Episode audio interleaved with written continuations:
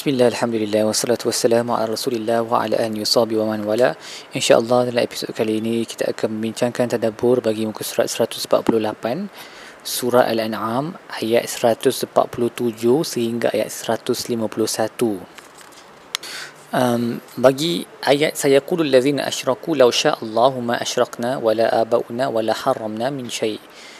Um, orang musyrikun berkata, kalaulah Allah mahu kami tidak akan mensyirikkannya, dan juga bapak kami, bapak-bapak kami pun tidak akan mensyirikkannya, dan kami tidak akan mengharamkan semua ini.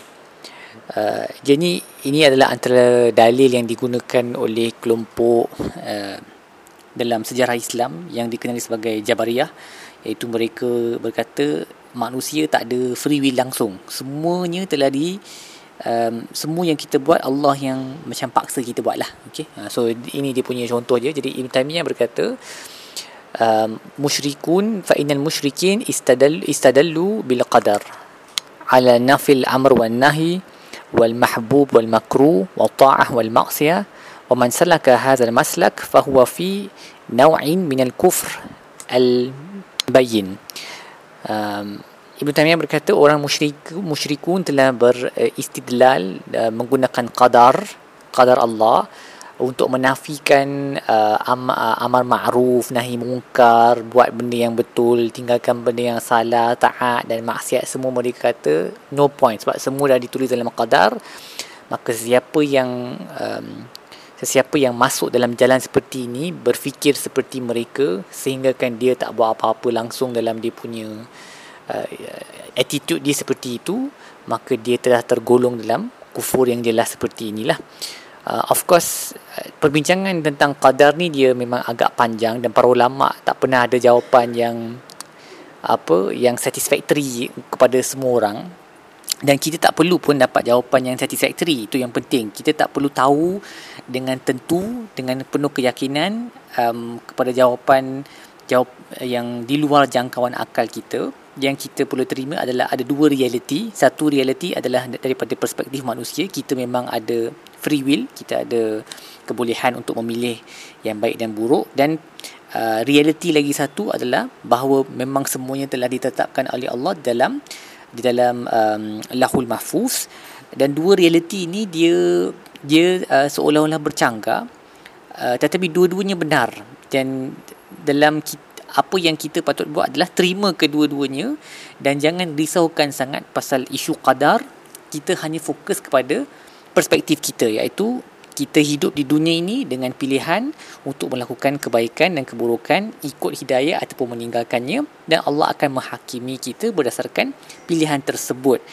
Sama ada Allah dah tentukan ataupun tidak, itu urusan Allah. We don't have to interfere with that, dan kita jangan gunakan itu sebagai dalil untuk kemalasan diri kita ataupun kesesatan dan pilihan kita yang buruk. We cannot use that as an excuse, even if it's true. Okay, jadi kita um, sebab dari per, dari perspektif kita, semua benda yang kita buat adalah mengikut pilihan sendiri, dan Allah akan menghukum kita berdasarkan perspektif kita lah. Nah, urusan qadar tu urusan Allah Subhanahu Wa Taala. Kemudian uh, bagi ayat qul ta'alu atlu ma harrama rabbukum alaikum, datang datang sini, datanglah uh, Allah bagi tahu kepada Nabi Muhammad, kata kepada musyrikun, kam ta'alu, aku akan bacakan kepada kamu apa yang Tuhan kamu telah haramkan ke atas kamu. Jadi kalau kita tengok muka surat sebelum ni, kan mereka musyrikun berkata Allah haramkan uh, apa jenis-jenis haiwan ternakan, Um, yang ini, yang itulah, semua rekaan-rekaan terhadap Allah. Jadi selepas itu Allah terangkan sebenarnya apa yang Allah haramkan dari segi makanan, iaitu uh, bangkai, darah yang uh, yang mengalir, um, dan juga apa uh, lahmal khinzir. Itu sahaja yang diharamkan oleh Allah. Yang mereka dok sebut yang apa unta begini tak boleh dimakan oleh perempuan tapi boleh dimakan oleh lelaki, semua itu adalah rekaan-rekaan. So mula-mula Allah kata that is not haram. What is haram is yang uh, bangkai, darah mengalir dan uh, lahmal khinzir, dan apa yang disembelih untuk selain daripada Allah. Dan sekarang Allah Uh, datangkan lagi ayat untuk perkara-perkara haram yang bukan berkaitan dengan makanan, tetapi perkara-perkara haram yang menjadi asas kepada agama. Come and I will tell you apa sebenarnya yang Tuhan haramkan. So ayat-ayat ni adalah dia equivalent kepada yang kita selalu dengar, the Ten Commandments of Moses. Okay, uh, Ibnu Juzayi berkata Allah men- menyebut dalam ayat-ayat ni perkara-perkara haram yang di atasnya dikumpulkan seluruh syariah dan tidak tak tak pernah dimansuhkan dalam mana-mana agama pun. Okey, dan Ibnu Abbas lah berkata ahiyal kalimat allati anzalallah ala Musa. Ini adalah kata Ibnu Juzayi dalam tafsirnya, kalimat-kalimat ini telah diturunkan oleh Allah ke atas Musa, yang kita yang lebih dikenali sebagai the Ten Commandments lah. Dan dalam kitab uh, tafsir uh, Doktor Wahbah Zuhaili, Uh, beliau mendatangkan beberapa asar daripada para sahabat. Contohnya Ibnu Mas'ud berkata, sesiapa yang mahu untuk melihat wasiat Allah, uh, wasiat Nabi sallallahu alaihi wasallam yang di atasnya ada khatimnya, khatim dia punya seal, the seal of prophet, okay, maka bacalah ayat-ayat ni. Maka dibacakan ayat yang ni lah, qul ta'alu atlu ma harrama rabbukum alaikum alla tusyriku bihi syai'an wa bil walidaini ihsanan, sampai sampai hujung ni. Jadi sambungan muka surat ni sedikit dan muka surat sebelah sedikit. Kemudian Ibnu Abbas pun berkata fil an'am ayat muhkamat hunna umul kitab thumma qara'a qul ta'ala atlu ma harrama rabbukum alaikum. Ibnu Abbas berkata di dalam surah Al-An'am ada ayat-ayat muhkamat yang menjadikan yang, ber, yang menjadi asas kepada kitab, umul kitab, kemudian dia membaca ayat-ayat ini. Jadi apa perkara-perkara yang diharamkan oleh Allah?